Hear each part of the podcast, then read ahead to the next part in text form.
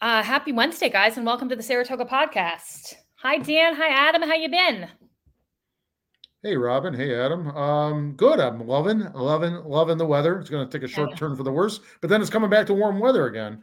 Um, you know, a lot of reasons uh, uh, to to be concerned about the, the. You know, some businesses are hurting that rely on the snow and the cold, but uh, boy, it's it's it's been in a, a relaxing kind of February. Yeah, I, I think I'm finally over the winter. I, I was happy that you know that seasonal depression is real. I was bummed out. You know, I was at the point that it's the dark and the short days, and then the warm weather just yesterday brought me to life. So bring it on. And, and we turn the clocks ahead in like you know ten days, so that that'll that'll be even better. We, I think I thought we could talk about this another time, but I thought that we'd gotten rid of daylight savings, but I guess I'm wrong. Yeah, yeah, I, I remember. I remember when it was sort of declared, right? Uh, but Yeah. I, I don't know what happened along the way, but I know we're turning. The, I'm turning my clock ahead. Darn it! I know. right? I know. Well, listen, we have so much stuff. Sorry, I'm like having lighting issues over here. We have so much stuff to talk about today. Um, the Attorney General report. We have a City Council recap from last week. We have a guest on to talk about uh, the paid parking program that's going to be implemented shortly. We have just lots to talk about. So, should we get into it, guys? Uh, as a quick teaser, Robin, is it going to be implemented shortly? yeah, that's uh well well watch and see, Dan. Watch and see. Sure, sure we'll sure we'll be able to tell people definitively as soon as we get to it. Um for, oh, sorry, sorry, Robin. Well, one last thing, um, um, folks, don't forget we take comments and we read a lot of them, not all of them, but we read them and we respond to them. yeah, if you're on I was going to say pretty controversial. There's going to be a lot of topics covered, so feel free to chime in because you might not feel the same way that the the panel does here. yes, absolutely feel free to chime in. We love we love dissenting opinions, especially. We love we love not agreeing because we think that's the best way to kind of hash some of these things out. Um, so the first thing I wanted to bring up because I just think it would be kind of weird not to, guys. Obviously, I was in the news a bit last week um, with the Attorney General report being released um, regarding the protests in Saratoga Springs um, over the years that I was Public Safety Commissioner. And you know, so last week wasn't like my most fun week of all time. Um, but I just wanted to briefly touch on it, and then we can get back to it later in the show um, and see if you guys had any comments that you wanted to share or thoughts that you wanted to share on the subject. Um, yeah, we'll be talking later, and I think at some point, Robin, you were gonna uh, step off. Is that correct? Is that how we figured it out? So I think um, if we have a guest on to talk about it, I will probably like step off. Hmm. But today we didn't have a guest on specifically to talk about the AG report, so I'm happy to stick around while we, if we want to chat about it. Um, Adam, I know you, you had some comments like right off the bat, and then again we'll get to it a little bit later in the podcast more extensively. Sure. So, you know, my feeling after uh, reading the report and and seeing the some of the uh, the other actors at play comment on the report, uh, I I have a, a problem with with uh, Tish James politicizing the AG's office and our our uh, uh, justice system. Uh, I think you see this not to bring national politics into the show, although sometimes I wish we would talk a little more about it. But uh, when she was able to convict um, or get the the conviction against Donald Trump for uh, misrepresenting the value of his businesses. Uh, she did it. She did a, a great job, and, and she did what an attorney general should do. She then began to start tweeting about the interest he owes on a daily basis, which for me is is grossly, grossly, grossly unprofessional. Uh, the attorney general office should be blind uh, to justice. Should go in there and execute the the rule of the law without uh, favor or without letting her personal bias get involved.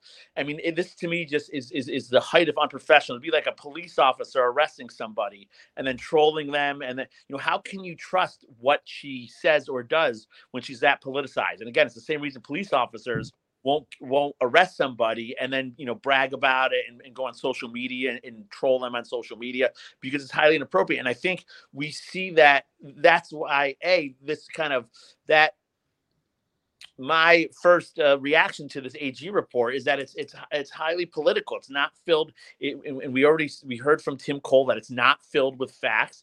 There's gross. I think his his his quote was there's gross inaccuracies and woefully incompetent. And and to support this, he gave some. Uh, I mean, maybe you want to touch about these inaccuracies, Robin, because they, they involve you. But uh, you know, Tim Coll said she had to. They had to go back and change this report. So for me, this report comes across as something to that an activist would do to continue a political narrative. She's proven herself to do that with these tweets she's doing. And I, I think it's again doing our city a, a, a, a, disservice by the far left and continuing to paint us as a racial city where we, you know, we we don't execute the, the law according to the law, but based on uh, you know somebody's personal traits. So, Robin, do you want to talk a little bit about the inaccuracy? I know you, you know you, yeah. you so you can't deep dive into too much, but right. No, I definitely will say that I was someone who believed that the Attorney General's office, just in general, whatever state you were going to be in um, would be prosecuting things without, you know, um, political bias or favor, or you know, they would be they would do it with an open mind and do it in the way that the rest of our justice system kind of the the way in which the rest of our justice system works, which is you know you're supposed to be blind. Justice is supposed to be blind. Um, I can say that hasn't been my experience at all.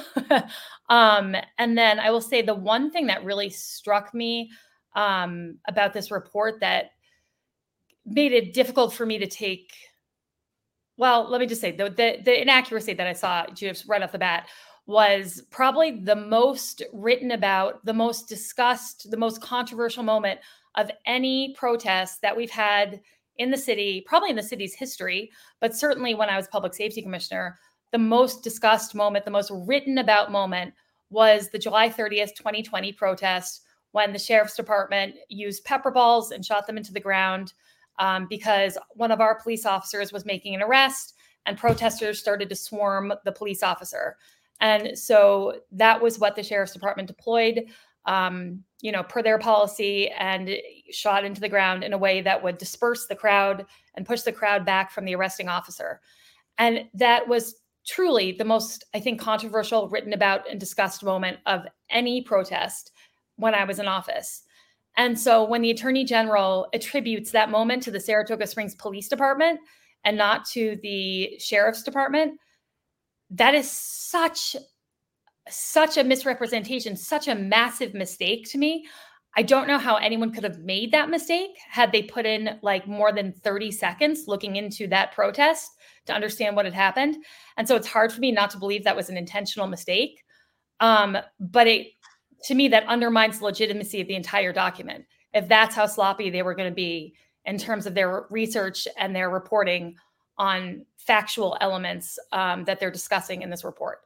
So yeah there you go. Time's up.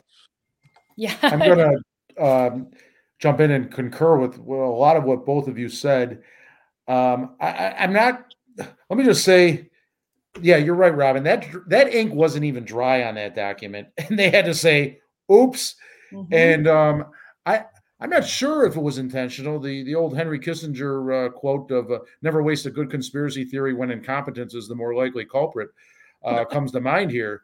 Um, that is really sloppy. It remind the whole thing. And, and I let me just a quick aside, a, a quick qualifier. I'm not here to say every last thing about that report was wrong. We we do need to take that and learn from it. I'm not going to go in depth to it, Robin, because you you may be a a, a, a defendant or a litigant in some sort of uh, uh, um, uh, action, legal action down the road here. It's all been said as much that there's going to be legal action. So I I I'm going to hes- hesitate to go deep into it, but at least overall that report reminded me when I was in, you know, like when I was back in 10th grade, the ultimate procrastinator, and the book report was due. And I waited till 9:30 the night before to finally open up a book. And then I was desperate. So I went to Cliff Notes and I just I, I just put a bunch of crap down so I'd have something to hand in the next morning.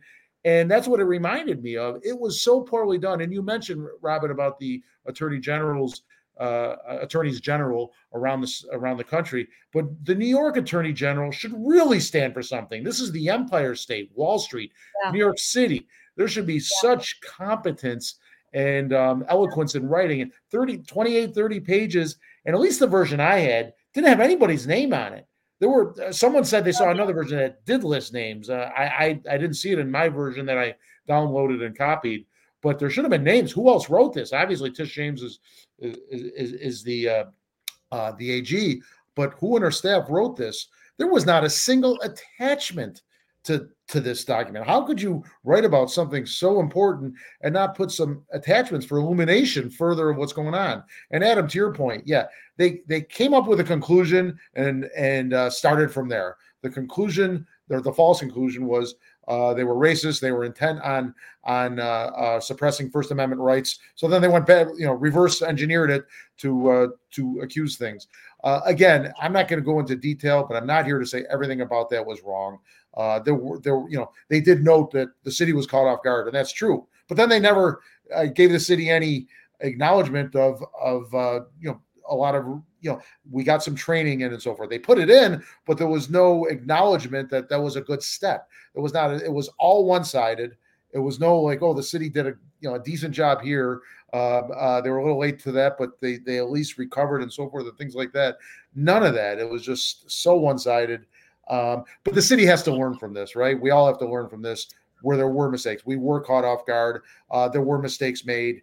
Um, there, there are some things in there that that you know uh, get, you know, I, I uh, I'd like to dig deeper just so I'm not making a surface assessment on a 28, 30 page report. You can't, it's hard to make conclusions, and, and they never gave. They always came to these hard conclusions when really it could have gone both ways. The John Catone quote when he talked about the narrative. The narrative at the time was the the entire police department was racist and they killed Darryl Mount. That's a horrible narrative. That was wrong, and that's what I took Catone's uh, uh, comments at at at that. Um, you know, was was that? Do, do I wish he would have dialed it back a little bit or, or said it in a different way? Yeah. But the again, the narrative was this was a city of racists. There was a police department of racists, and they killed, murdered, I believe was the word, Darryl Mount. Wrong, wrong, wrong. The AGs did a disservice. The ink wasn't even dry, and they had to backtrack already. Good for Tim Coll for pointing that out. Yeah. Well said, Dan. And I think I can add this one tiny comment, which is when you mentioned the AG's office being unprofessional or Tish James acting in a way that's unprofessional, the man who deposed me, wildly unprofessional in how he was asking questions, his demeanor, just the entire interaction with the person who was deposing me from their office. So much so that at one point, my attorney said, We can get up and leave at any second because this is so unprofessional that I will take it to a judge and you don't have to continue this deposition because of how he's treating you. And, you know, I didn't leave, of course, and I finished. But um, all in all, it was a it was a disappointing experience. um, anyway, we can touch on this a little bit more later. We have so much other stuff to talk about, including a city council recap, but also we wanted to talk about the paid parking program that is about to start as of May 1 in the city and to that end, we have here with us Abby, yes. who runs Saratoga Living um, magazine and and beyond, I will say. And we are so happy to have her with us today because she oh, did an excellent. You guys did an excellent piece in Saratoga Living um, called "Everything We Know About Downtown Saratoga's Paid Parking Proposal So Far." That's right, and this is in our Saratoga Living After Hours that um, I really suggest people um, opt into for the summer because there's so much going on. It's three times a week, emailed to um, your email, so it's not on the Saratoga Living site, although you can sign up to subscribe. It's one of the tabs on the top. So, yes, the DBA, the Downtown Business Association, had a pretty, um, pretty dramatic meeting about the, the paid parking program. And um, so, uh, Natalie Moore, our reporter, went and we did a big write up on it, and we got a lot of response. She she attended the meeting, Abby. Yes, actually, two people from our staff um, were there because we are members. Okay. And so um, we just thought we didn't want to wait until the public hearing. We wanted to give the floor to the business owners first, and uh, the residents, I'm sure, will have a lot to say about it as well. Uh, they will have their chance whenever they announce the public hearing about it. And um, I did just call the, the, Department of Public Works to find okay. out if one was set.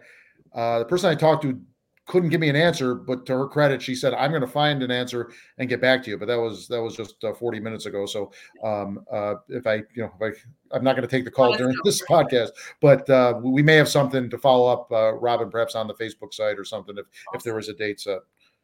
So let's just jump right into some of. I love how you broke this out. By the way, you guys really again recommend signing up for the Saratoga Living After Hours because it's just good stuff in general, but this this article in particular is so meaty and is organized so well. So, some of the basics, as you wrote them out, the city is proposing a seasonal parking program that will be in effect from May 1 through September 30th, although then it says that's subject to change.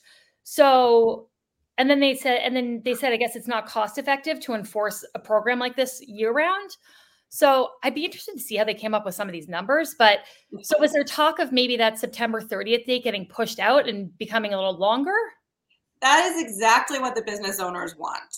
Uh, they said that you know we're trying to become this year-round town, and and we support the locals, and it's not just about the tourists in the summer. And then we have paid parking after track ends, and so they would like uh, the paid parking to end sooner, so we can go back to really getting not just Saratoga, you know, but Milton and Ballston Spa and all the surrounding towns to come to our town as soon as uh, the tourists start to. So, like Labor Day, things would go back to yeah, like uh, you know, right now everything is up in the air. This was Jason's first proposal, and um, but yes. And by Jason, we're talking about Commissioner Golub, who's the who's the um, Public Works um, Commissioner. So, city residents and employees of downtown businesses will not have to pay for parking, um, and so they will. We will. We as a city right. resident you abby and i live next door to each other by the way fun fact.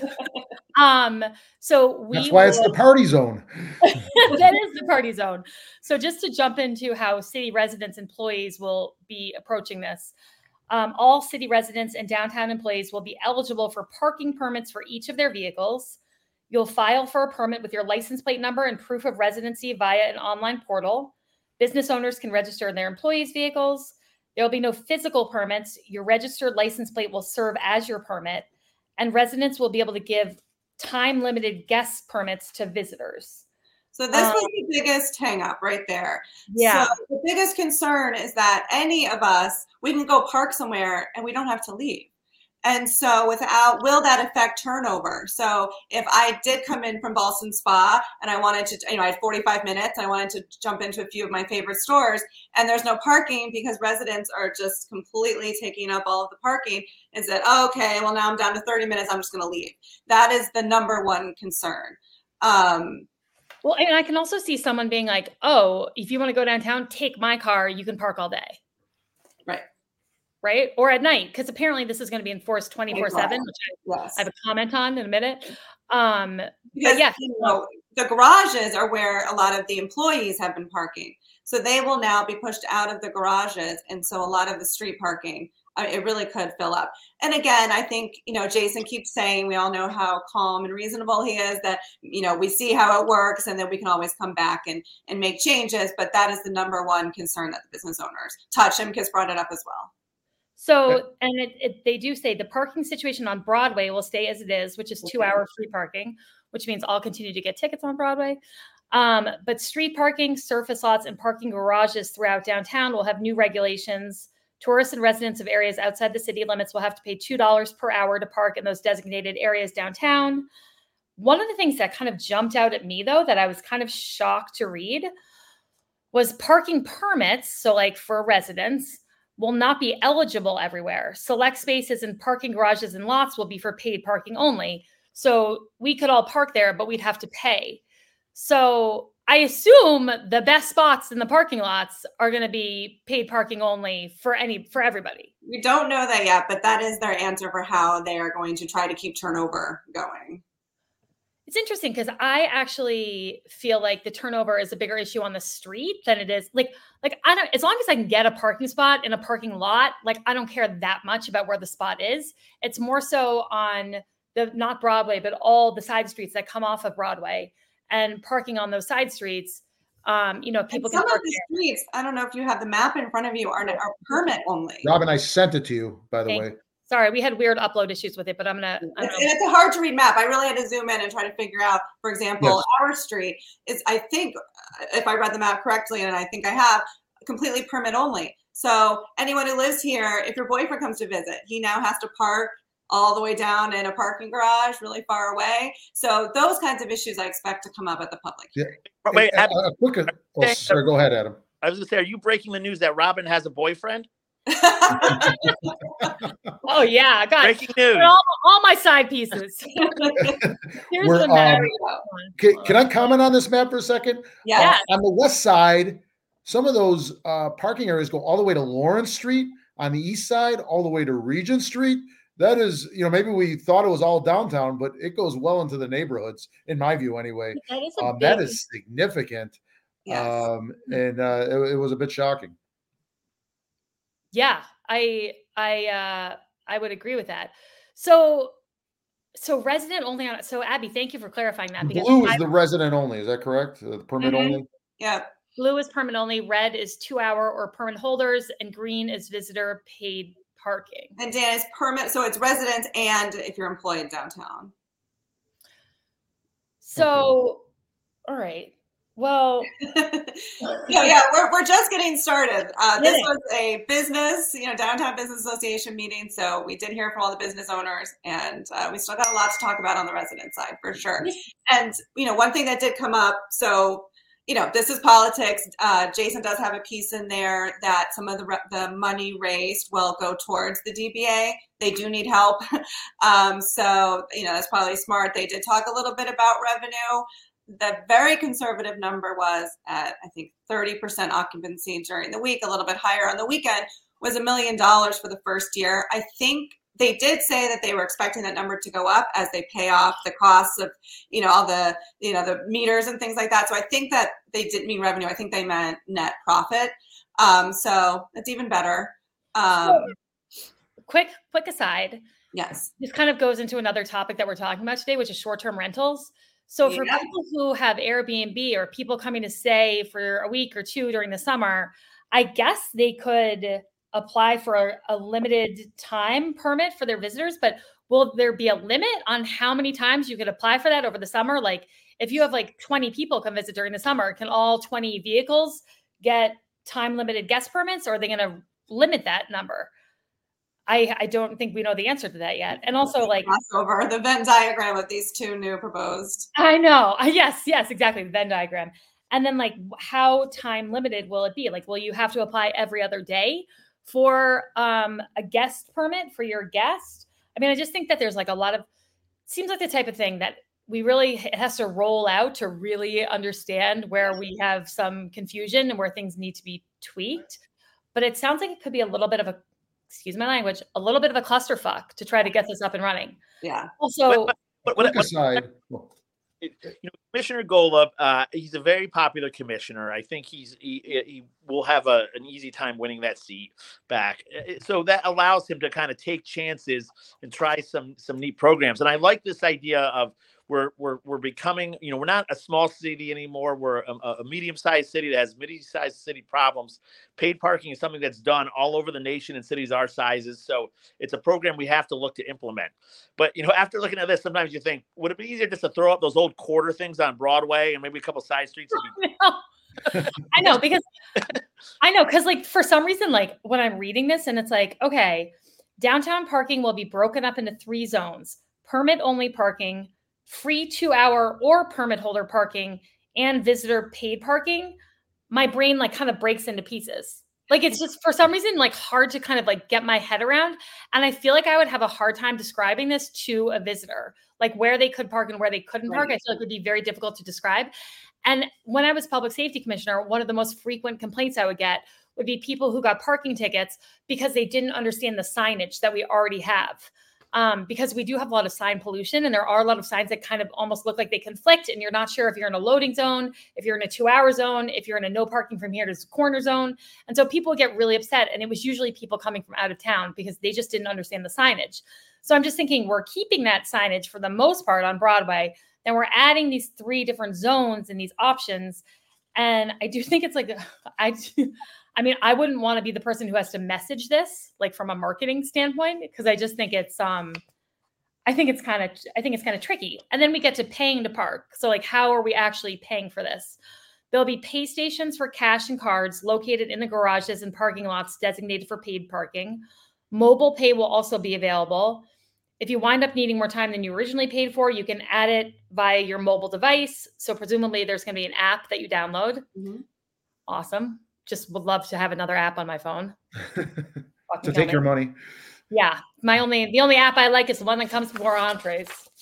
Um, and then paid parking will be enforced 24 hours a day. So this was my other little question.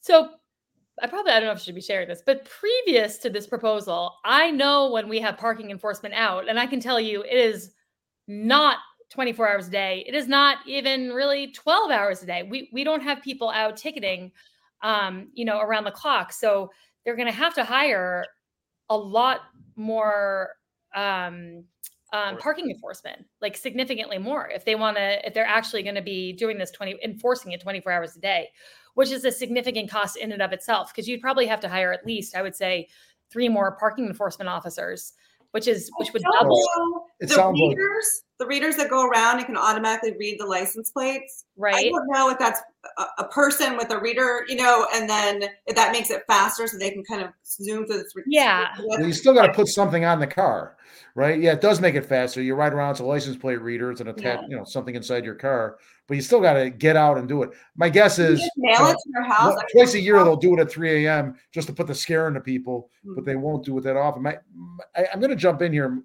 My my significant issue with this proposal, as well as the short-term renter renting uh, proposal, is it seems like the major impetus of this is money to get money into the city coffers, which would be fine generally, but if it undoes our great downtown uh, both in our our actually our whole area from the uh, short-term rental thing where people come here to spend money and go to the track and the hotels are full so they've got the option going uh, jumping t- subjects here a little bit to the short-term rental. But it's all about money and i'm sorry i said this before when commissioner Golub was on i'm not buying the revenue p- projections. I believe commissioner Golub believes that they're conservative I, I, I he's being honest don't get me wrong but what always happens whether it's parking or red light cameras or speed cameras the money always comes in lower, at least initially, than was projected, significantly lower. And they always say, well, the equipment didn't come on time, or there was an equipment breakdown, or there was a software malfunction. Fine, you're right. There are reasons for that.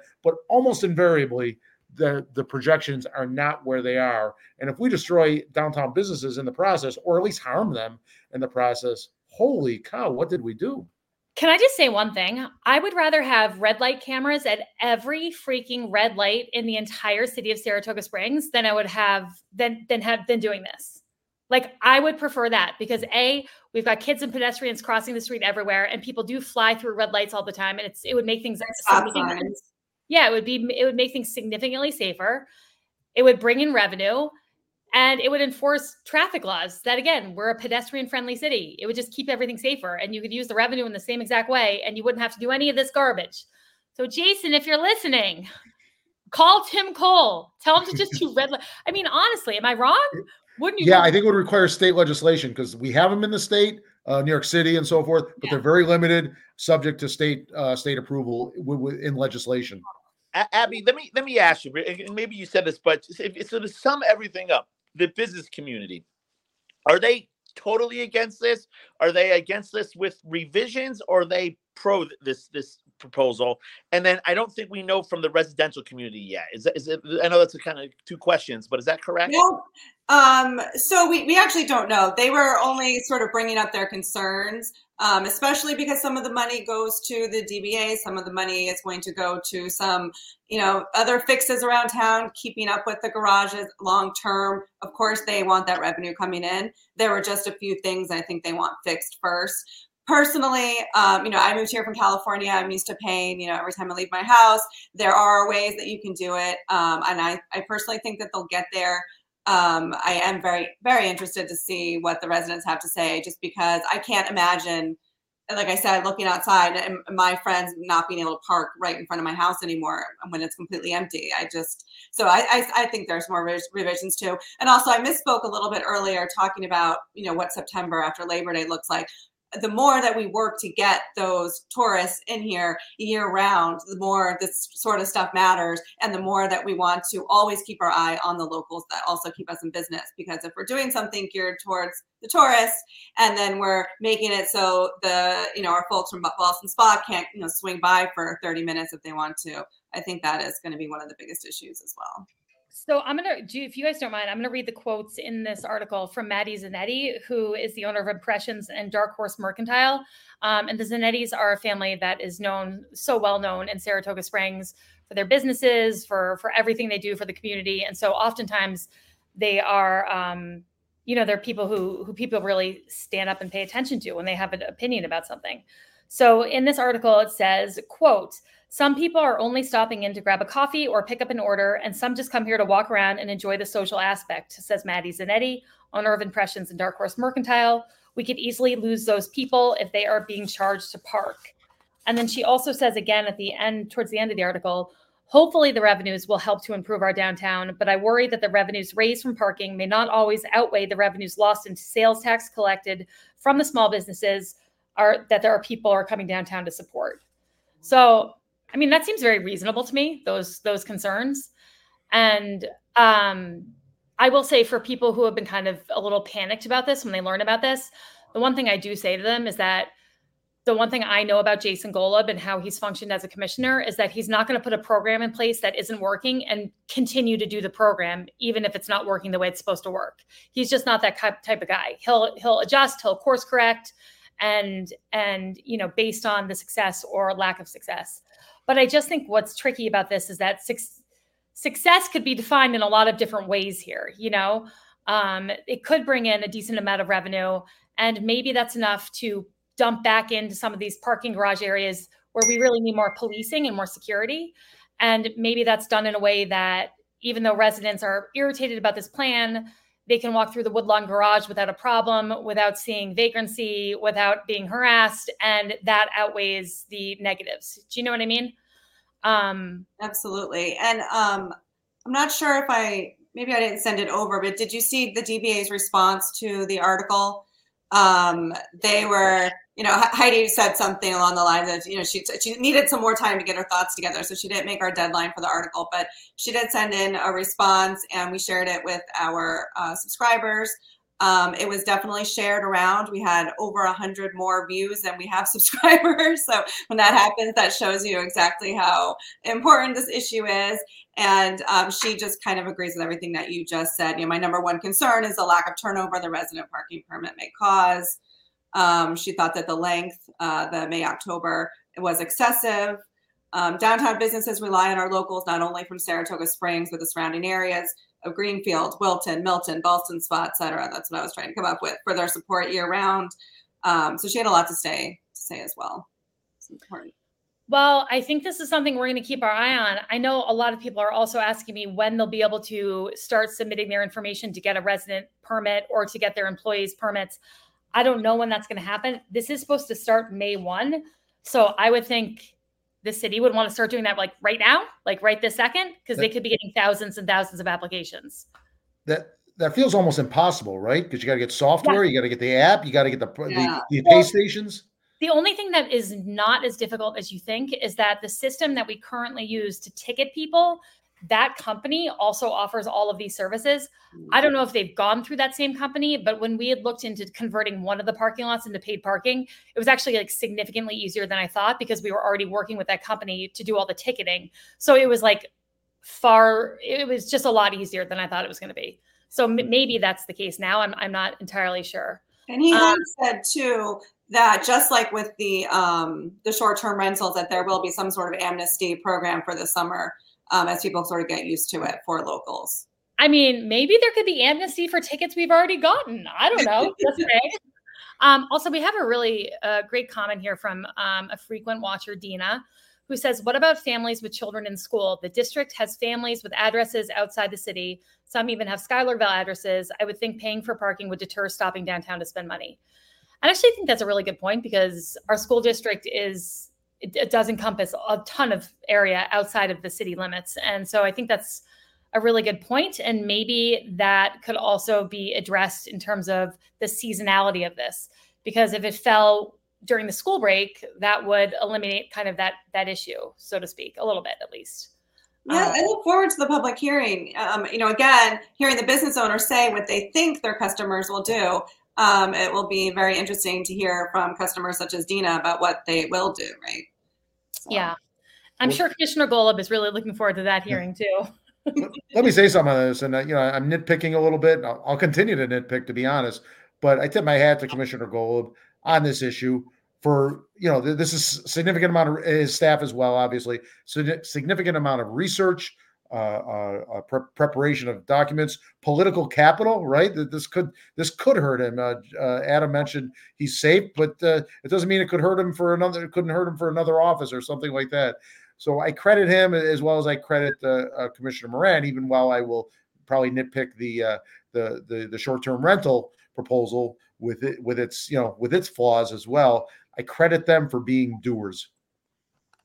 Yeah, no, I agree. I mean, I do think they've probably picked off three of the most controversial and hot topic issues they could have possibly picked off to address, which would be paid parking, leave pickup, and short term rentals.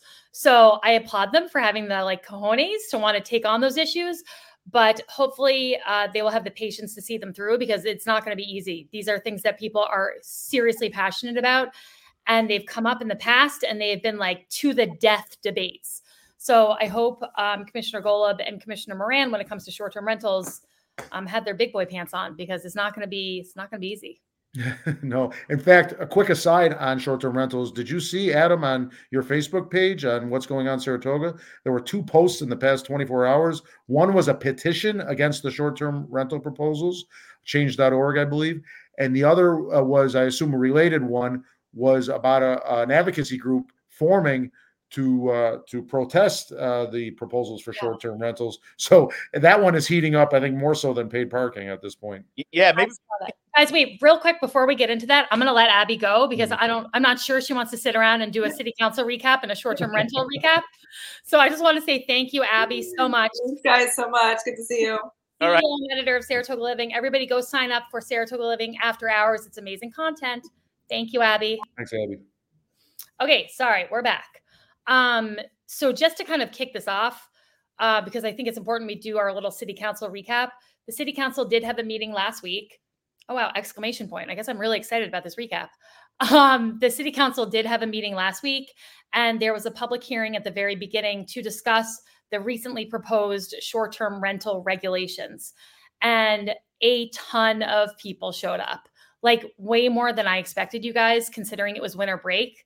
Like I thought for sure, because it was public school winter break week, that there wouldn't be as many people, but it was packed with people and it went certainly went longer than the hour it was scheduled for. So everyone get their public comment in. Um, most people were against it. I would say probably like I'm guesstimating here, maybe 85% of the people speaking had issues with it. And the issues were all over the place. I mean, they're the myriad of problems don't really it's hard to kind of like condense them into like one point of view because it was people who are Airbnb owners who had issues. It was people who live in neighborhoods where there are places being Airbnb'd who have separate concerns. Like everyone's concerns were kind of different and unique to their situation, but across the board it was it was pretty pretty negative in terms of the comments. Um so I don't know if either one of you guys watched that at all. I did, um, and uh, yeah, I agree with you. And it, it, you know, my personal take on it, if I were there, is there does need to be some level of regulation. This proposal was way too far, especially the money. Uh, it's like the city's trying to become yeah. partners with these landlords. Like we, we, you know, we're the mafia. We want some of your money. Can we um, talk yeah. money real quick and just yeah. tell people it was? So to register your property for short, so you can rent it in the short term, you'd have to pay a thousand dollar registration fee. That's one thousand dollars, and now it would last you for two years, but it's a thousand dollars upfront cost just to be able to be in the mix, to be able to think about doing a short term rental. You're paying a thousand dollars. Part of the problem there is ho- a large hotel permit fee is 150 bucks. So that that was a you know if you have a hundred plus rooms hotel, you're only paying 150 dollars to register, and that was that was brought up for context. And and, and, and, thought, it, it, didn't differentiate. You you could be renting a trailer for one weekend a year, or your house on on um, uh, Meadowbrook off of Meadowbrook for for, for every day of the year, and right. you still pay the same fee. So there, there were some flaws with that, but it, it was too much. Period. Uh, maybe if there was a sliding scale, maybe the top could be that, depending on how often you do it. Um, but uh, it, it's it it really needs work, and it needs to be dialed back. Yeah, and as it compares to different municipalities, I mean, there are people who have made graphics about this. It is everywhere around us in New York State, it's like $100, maybe $150. I don't think I saw anything really more expensive than 150 or $200 to register for an Airbnb. So this is like way off in terms of that that $1000 fee. And I just thought from a political perspective for Commissioner Moran, when that's the first thing people see, it already gets them into just kind of a negative headspace about what's going to come after that. And so I thought he kind of shot himself in the foot a little bit by by starting off with that thousand dollar fee. Um, it just feels like a really yucky money grab.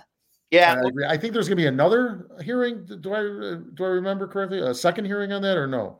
He kept the public hearing open, so yes, it's gonna. We are going to continue to have hearings. I, which is good. I mean, this is a really complex and nuanced issue. Robin, real quick, can you yeah. difference between a public hearing and public comment? Can you yeah. elaborate on that real quick? Because I'm not sure, including myself, fully understand.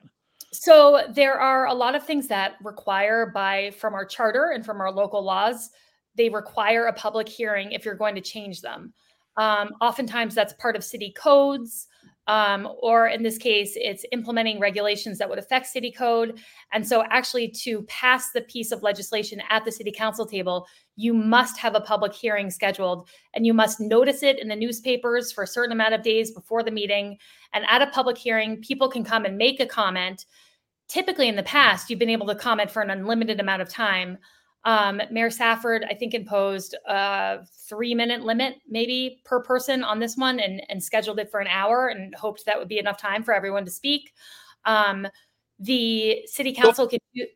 A public essentially what it does is it uh, it just kind of notify it's proactively notifies people like hey guys we're, we want to talk about this at this city council meeting you know yeah, and, but any public comment meeting and pretty much talk about anything but or or any, any public right but but Public so public, so just to distinguish, I think where you're getting what you're getting at is that at a public hearing, when it's centered around an issue like this, if you're going to comment, you have to be commenting about the topic of the public hearing. You can't just comment about anything in general. Once the public hearing is concluded and we move on to the city council meeting, then regular public comment period starts where you can comment about anything under the freaking sun, you know, during your two minute time limit or whatnot. In, so in character or not. yes, in character or not. Um, so that would be the difference. So something like this does require a public hearing. Um, you can have one public hearing and then close the public hearing and then vote on the issue. Oftentimes that's done when you're doing things like um, this was on the agenda last week. There was a change um, in where they were placing stop signs, I think, in some neighborhood or something along those lines. No one had a comment during the public hearing. They opened the public hearing. No one said anything. They closed the public hearing and then they voted on it that night. But for an issue this complex and challenging, um, I, I think a couple public hearings are warranted, you know, and presumably Commissioner Moran will take in that feedback and adjust the proposed legislation based on the feedback he's getting. Is, That's the point. A, a, quick aside on that: when that second hearing came, uh, and it was Commissioner Coll that I think uh, had that hearing or led that hearing. Uh, it was such a, you know, let's face it, we're all political junkies, and when it gets heated there, it's kind of exciting. And so the short-term rental energy was through the ceiling, and then they went to Commissioner Coll's issue, and you could just hear like a balloon deflating. No, no one cared. No one understood. Everybody back left. Yeah, yeah, yeah, exactly, exactly. It was, yeah. it was, it was comedic. Reminded me of the old Buck Henry uh, uh, skit on Saturday Night Live. I won't go into it, but for those of you who know what I'm talking about, you'll, you'll, you'll remember it. Well, so that was, I would say that was probably the most discussed and most kind of important part of the last city council meeting. Um, but then the other, the other thing that did come up was um, a bit, at least, was the on-call pay controversy having to do with the deputy commissioners. Um, that's been kind of percolating for the last couple weeks. That came up again during Commissioner Moran's agenda because Commissioner Moran is proposing um, a change in grade in civil service grade, which is tied with pay for a few of the employees in his office. Um, the change in grade was approved by the Civil Service Commission. Then it goes to the City Council where you vote on it. Um, while they were having that discussion, Commissioner Coll brought up the fact that our labor attorney for the city, whose name is Brian Kremer, had looked over the on call pay provisions that were written um, for the deputy commissioners and said essentially that they were unlawful as written. Um, and so Commissioner Coll has really made a point of this because he thinks it should be corrected. And so when Commissioner Moran was trying to make these changes in grade and pay for some of his employees, Commissioner Coll said essentially, I'm not going to vote on anything like this until we're able to address this unlawful element of how some of the employees are being compensated. So he wants to address that before he votes on people getting an, a bump in grade or a bump in salary who are working in City Hall. So he and Mayor Safford, I believe, both voted no um, to the proposed grade, grade changes in Commissioner Moran's department, but they were outweighed by the three yes votes from Commissioner Moran, Commissioner Sanghvi, and Commissioner Golub. So both items did pass, but that issue was brought up again. The you know, I sometimes you guys ask me about areas of the law, and you know, I just didn't work for a firm that handled a myriad of issues, so I don't know certain areas of law. But this is one area of the law I do know. It's public sector labor law, and I've worked on upgrades for state employees, and we to have even a chance in hell to have it approved by state civil service, we, we had to do a, a phone book thick document that we took months to prepare mm-hmm. to justify the increase in grade for this position. My, my concern is uh, Saratoga Springs, kind of like you know a different issue, but the Van Dam issue, where it just comes up for a vote, and yeah, sounds good, let's vote it in without without research, w- w- without clarifying what the laws, without ju- written justification, documented research justification. And I don't know anything about these positions. They may have deserved these upgrades for a long, long time. But until you put it in writing and make it make a, a justified argument for that, um, boy, this city just keeps shooting itself in the foot and doing things oh, willy nilly. Wait, just so you know, Dan. So since I'm the geek in the group and listen to all the freaking meetings, I listen to the Civil Service Commission meetings, and what you're describing does happen to a degree at the Civil Service Commission meetings. Because so there's three commissioners on the Civil Service Commission, and they have to approve these upgrades in grade or pay. And, you know, someone has to basically come before them and make the argument as to why they're asking for these grade changes. And so in this case, it was the deputy commissioner of accounts, um, uh, Stacy Connors, who went and and kind of made the case for these grade changes to the Civil Service Commission.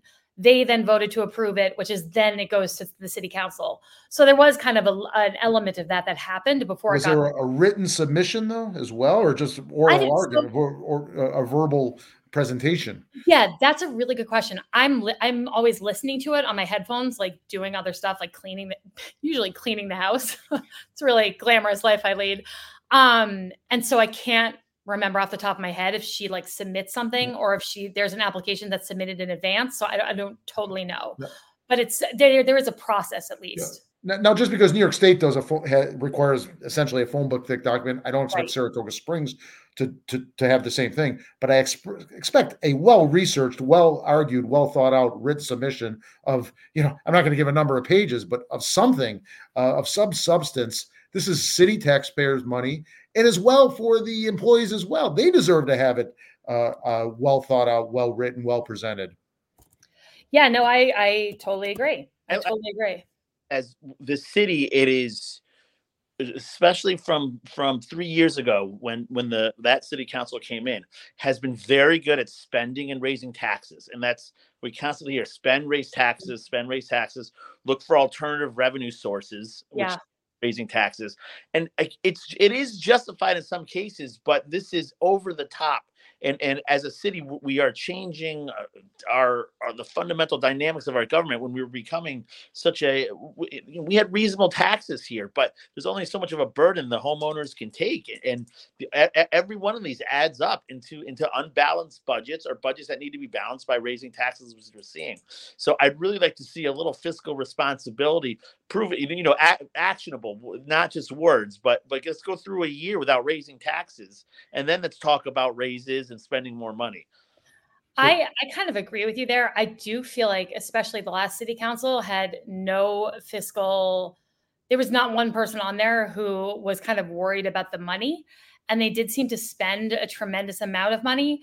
And despite the fact that we had incredibly, incredibly healthy reserves, um, still raise taxes and still feel the need to implement, for example, this paid parking program or put $1,000 fees attached to short term rentals as revenue raisers when we had had a really healthy fund balance.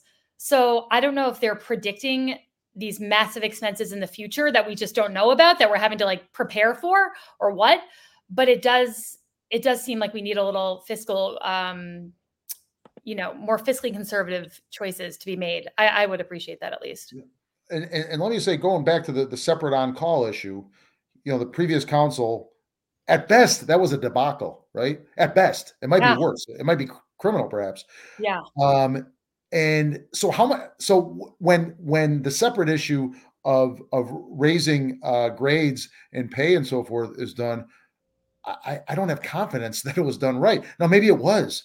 Uh, maybe there is a submission out there, a written submission, and there was some some some uh, procedure followed and so forth. Uh, but I don't have confidence in that happening.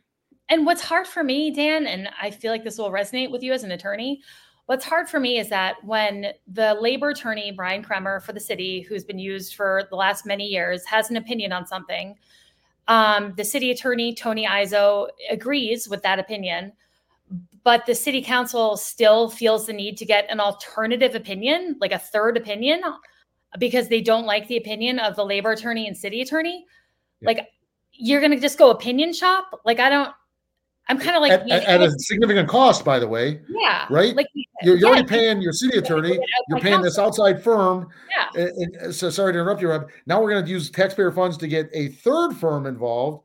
Exactly. Then you got to, if you're going to do that, then fire the labor firm because you, exactly. you have no faith or trust in his knowledge. And he is a good attorney. He is a respected attorney. Shame on the city council for just disregarding what what again we as city taxpayers yeah. paid for that attorney's time and effort and, and, whatever he submitted to the city and the city council nope this is what we want to do and uh, that, that that smells that's that that, that yeah i think so too. I think it's kind of, i think it's actually total bullshit. I think you know we pay to have a labor attorney. We've already paid him to give an opinion. We pay to have a city attorney. We've already paid for that opinion. Why would we pay for a third opinion from an outside law firm that's going to cost a really decent amount of money? Lawyers ain't cheap. I don't get it. I think it's crazy. Who, um, who, who will come to the same conclusion, by the way. If it's a yeah. if it's a good experienced labor attorney, I, I submit he'd come to the same conclusion. Yeah. Anyway, you guys, I want to move us along just a little bit because we have another very very controversial issue too that we wanted to talk about and we gotten a lot of feedback i don't know if you guys have but i gotten a lot of feedback from people that we should have brought this up earlier and talked about it earlier because it has tugged at so many people's heartstrings and been upsetting for so many people on kind of on I have to hate to say it, but on both sides of this, it has been upsetting for people. Um, so Adam, I don't know if you want to kind of recap this story or you want me to recap the story, but um it essentially go ahead. But you recap and I'll give my my okay. So essentially what happened was back in January, there was a cat named Kane who lived near the Spring Street Deli, which is on Spring Street on the east side of town. And Kane is an outdoor cat and would, you know, bop around the neighborhood and would occasionally go into Spring Street Deli. When he went into Spring Street Deli, this cat was fed little scraps of food, I think sometimes by customers, sometimes by employees. One way or the other, this cat knew that if it wanted a quick snack, a great place to go was Spring Street Deli. So it sounded as if the owner of Spring Street Deli started getting very frustrated with this cat being in their establishment because of reasons why you would not want a cat in a restaurant. Hmm. And so he made a decision to take the cat one night. He drove to the animal shelter at about, I believe it was about 6 p.m. Um, this is all alleged, right, Robin? Sorry to jump all in. Alleged. This is all alleged. Thank you, Dan, for reminding me of that. There was one element caught on video, though, so I think this the video element is, I get, you know, videos are usually pretty truthful. But he pulled up to the animal shelter, and the animal shelter was closed, and he allegedly made the decision to leave the cat there outside the shelter, even though I think it was about 10 degrees that night and the shelter wasn't open. So he basically tossed the cat, abandoned the cat, and took off, thinking his problems were over with a cat coming in to Spring Street Deli.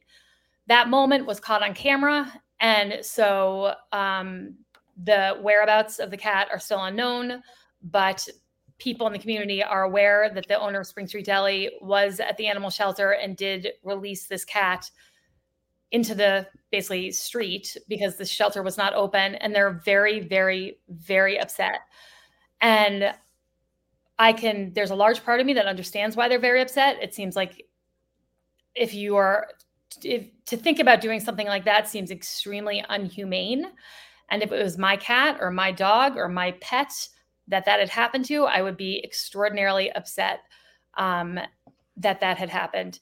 There has been an outcry from the community, though, that has been, I mean, it's been very overwhelming, I think, to a degree. There are moments where I am like, this feels like a human baby was tossed out a window because the outcry has become so extreme from some people. Um, there have been everything from like regular grid searches done looking for this cat to multiple social media groups that have formed looking for justice for Kane, the cat. They're selling T-shirts. They're they're very very intent on holding the owner of Spring Street Deli to account. Um, to that end, he has been arrested and charged with, um, I believe, animal neglect or cruelty. I believe that's the charge. Um, he has had his initial court date. Um, nothing has been decided yet in court. I believe there was a, uh, a plea bargain that was offered but not accepted at the time. Um, but I do also know on the flip side of this that the owner of Spring Street Deli and his family have gotten multiple death threats from people online um, and otherwise. And it has been extraordinarily traumatic and upsetting for that man's family to go through this and to receive. I mean, death threats in general are not something anyone wants to receive at any point in time ever. And I think it's upsetting that people have responded in that way, despite the fact I understand their passion and how upset they are. That's still not the right way to articulate that the main focus from people who have been upset about this and following this has been to shut down Spring Street Deli and to boycott that business. Um, and that's really where all their efforts kind of been, have been focused on finding the cat and and boycotting the business and shutting down the business. So I think that's a pretty good summary of where we are. I obviously have a lot of opinions about it. Adam, I know you have opinions. Dan, I'm sure you have opinions too. But Adam, why don't you kind of share with us your thoughts here? I'll say I, I have a lot of close connection to this. I live less than a block away from Spring Street Deli and from where Kane lives, the, the cat, or where Kane did live. Um, I know I grew up with with one of the family members of the Spring Street Deli ownership, so I know them well. Uh, I'm somebody I've I've had two rescue pack. I've rescued two cats before, five rescue dogs before, not all at the same time, but I've a, a, a bit. I'm I'm somebody who who has a deep respect for animals as well. Uh, I know I, am not here to justify what the owner of Spring Street Deli did. I think it was a dumb move. I think everything he and it was a, it was a it was a teaching moment for my kids where you, where you have to, to every decision you make like this, you have to think about what the ramifications are. You know, I think he was fed up with this cat. He took it to the you know he was going to take it to the to the animal shelter, which again I think is an appropriate response to the, to if you had a nuisance animal around your business, um, and, and and up into the point of where he left it at the animal shelter. I think that was a stupid move move, a real dumb move, and uh, I, I don't condone that. With that being said, I, I know this family. I know how hard they've worked for that business, but I know they've had this family, I, without going into too much personal detail, has faced struggles that probably none of us have. They've overcome challenges and they're still fighting things um, unrelated to this that that for me uh, is gives before this game and especially for the other family members a lot of admiration for what they do and what they've gone through. So i think it comes down to you know what is justice? I, I, this family has paid a price. I know i know they have. I uh, and it's a very serious price and it was a very serious action. But to the the implications of shutting down a business uh, the, the employees to the family members is is as hard as it is because if I was if was this has happened to one of my uh, animals, I would be livid as well, and I understand that anger. But at some point, the the the punishment has to fit the crime. It's in the court systems now, and the the the vigilante justice that's out there has to stop because that is not the basis of how our society is supposed to operate. So I think this family has paid a dear price. I don't condone what they did, but I, I think at some point it's it's time to uh, you, you know remember that was a it was a sweet cat and and, and still praying they find the cat, but it, you can't you can't essentially sentence a family and a business to a death sentence for a really dumb move. So that's my that's my thought on it. Can I quickly read the apology that the Spring Street Deli owner offered up? Because I do think this is part of how it's been. There's been a lot of mishandling, in my opinion, of things like since this incident happened. One of the ways in which I thought it was mishandled was through the apology that the Spring Street Deli owner put out, because I thought it was a piss poor apology and it kind of enraged people further. So the apology that was put out on January 30th, so a month ago now, was Dear community, I would like to offer my heartfelt apologies on behalf of Spring Street Deli and Pizzeria for any disappointment or inconvenience caused by recent incidents. Our aim is to provide a positive experience for every customer, and it deeply saddens me to hear that we have fallen short of your expectations. We take your concerns seriously, and we are actively addressing the issue to ensure they don't happen again. Your feedback is crucial in helping us improve, and we are committed to regaining your trust. Thank you for your understanding and continued support. So, to me, as like someone who does a lot of PR, that is bad. That was a bad attempt at an apology. This is a person who's in a legal situation, so they clearly can't be specific because there's a pending legal case, right? Very handcuffed though with what they could say. Right. So that's that's that's exactly my point. If you can't put together a decent apology because of a legal situation, then shut your mouth because saying that saying that they've fallen short of people's expectations or that there's been disappointment or inconvenience surrounding a recent incident when the incident is basically that you tossed a cat out the window and it's dead now that does not that is no that is no bueno. No no no no no no no. Um and i just think it enraged people further. And again i am just alleging that this cat is dead and I hope the cat is not dead. I would love to see some like miracle or secretly it's been at Adam's house this entire time and he gets to like rise from the ashes with the cat. But unfortunately, you know, everything we know about winter and the cat and, you know, all the challenges that would face, my guess is we're not going to be seeing Cat the Kane or Kane the cat. Um, so again, just not not great that he wants to apologize, but not the right words. Anyway, Dan, go ahead. Yeah, you know, uh, just a quick update. As of last week, there was a Gazette article, and he was offered a plea deal um, in court, Milton Town Court, uh, to a conditional discharge, uh, but he had to agree not to have a pet for 55 zero years, which is wow. significant. And he's uh, scheduled, at least as of last week, he's, he was scheduled to appear in Milton Court this coming Tuesday. Now, these mm-hmm. things are often adjourned with this level of uh, uh, emotion uh, it wouldn't shock me if if that court date on Tuesday was was adjourned to a later date. Uh, but that's last I knew from the article from last week. But yeah, that apology reminded me uh, like uh, it was akin to an email you might get from a chain restaurant uh, after getting a bad meal. I know, or like AT and T um, after the outage last week. Well, I'm sorry. Like AT and T after the outage last week. Oh yeah, yeah, yeah. You know what I mean? Like something I, like that. Here's five dollars. Go away. Yeah, exactly. Yeah. Yeah, um, I, I, do feel for what Adam's talking about for the family, though the business. I am. I've always been a fan of Spring Street. I used to live close to it as well. Uh, their egg sandwiches are to die for. Uh, I obviously this doesn't justify anything that that that that happened. Let me just say something here, and uh, no, I'm not gonna. I'll have to think this through before I before I get the whole world mad at us. Um, I, I just had a, a, an added thought, but I'd rather think it through and bring it up. I'm sure we'll, well be talking about this again. Think it through while I say this. I I understand that people's like immediate impulse was to boycott the business. I totally get that impulse, and there are a lot of situations in which I'd be like, "Hell yes, do that." But when I step back think about it for a moment, and I think about all the people that that business employs, do I want them to lose their jobs? Hell no, of course not. Do I want this family to lose their health insurance? No. Do I want them to go through like a you know a financial ordeal of losing their business and not having a way to provide for their family these employees losing their jobs having to go find new jobs. Do i want any of those things to happen? No that to me feels like two wrongs don't make a right. Um so i feel like there's got to be another avenue for people to express their anger and frustration without potentially you know shutting down a business and having people lose their jobs. I don't know but at the same time, what this guy did is really indefensible. Is allegedly what he allegedly did is really kind of indefensible. So it's it's tough.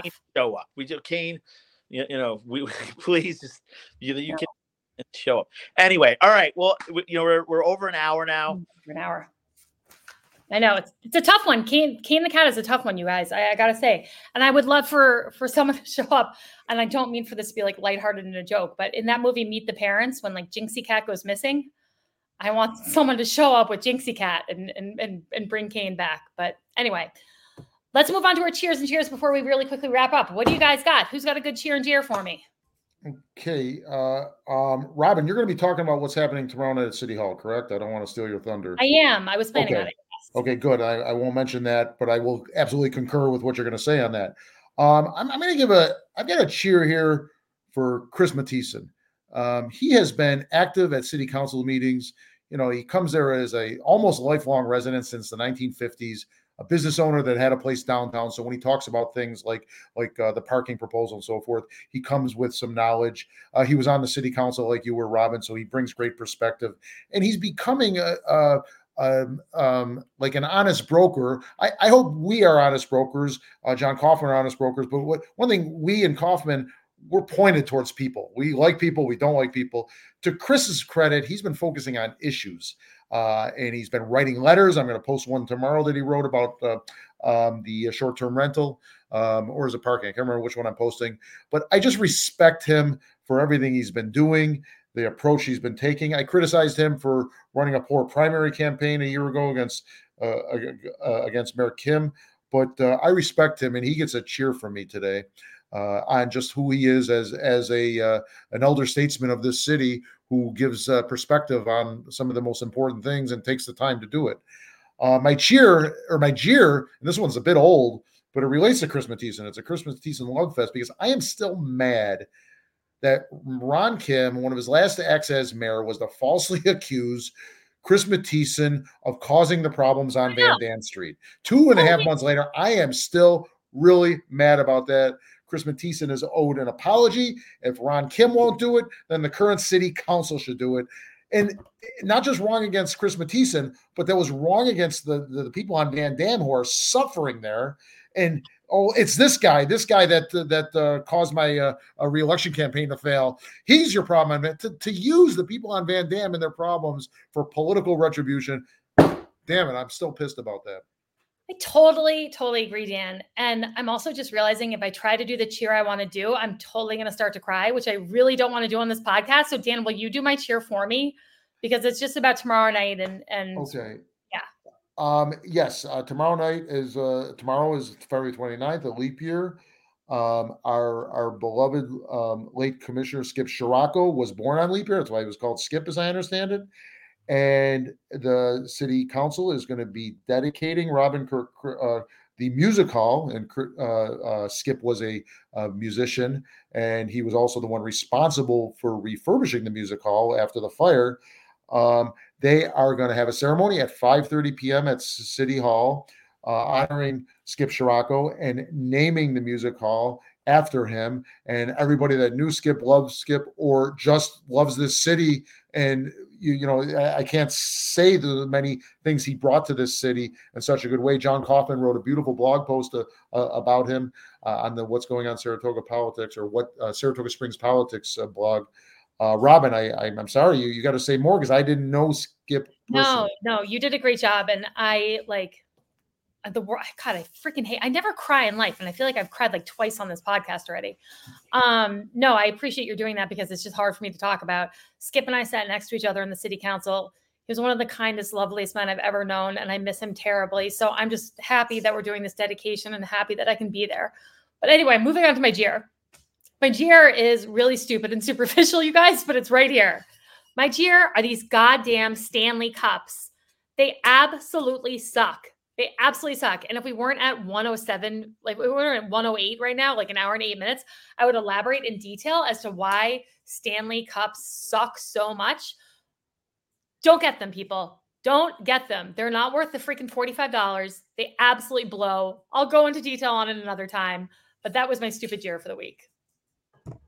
All right. Anyway, Adam, you're up, kid. I'll start with my jeer. It's it's a common one. Uh, this goes out to the Times Union and the editorial board. Uh, the Times Union editorial board wrote a piece about the about the um, the AG report and about Commissioner Coll's response.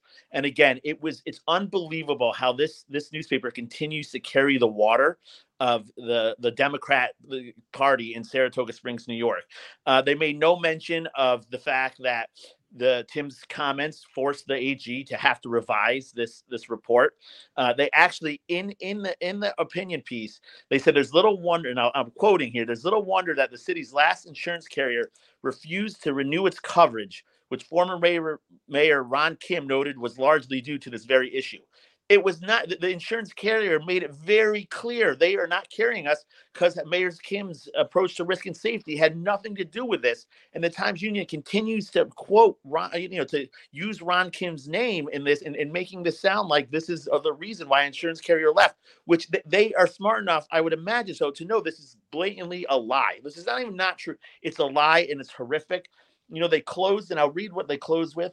They closed with no police force or government in this country gets to choose what uh, speech they're willing to tolerate or use their power to shut it down, which is true. But no police force gets to choose what laws they choose to enforce or not enforce. And when people are breaking the law, it, it, it is a police department and a municipality's uh, responsibility to enforce the law and justice, which they did. And for the Times Union to keep to, to uh, keep this narrative going is absolutely unbelievable. It is a garbage newspaper, and it really it does Saratoga a disservice by continuing the narrative that we are a racist city f- with police officers who are killing young black men. So Times Union, shame on you. This is ridiculous. How do you go to sleep at night calling yourself journalist? It's horrible. All right, that's my jeer. Wow. Wow.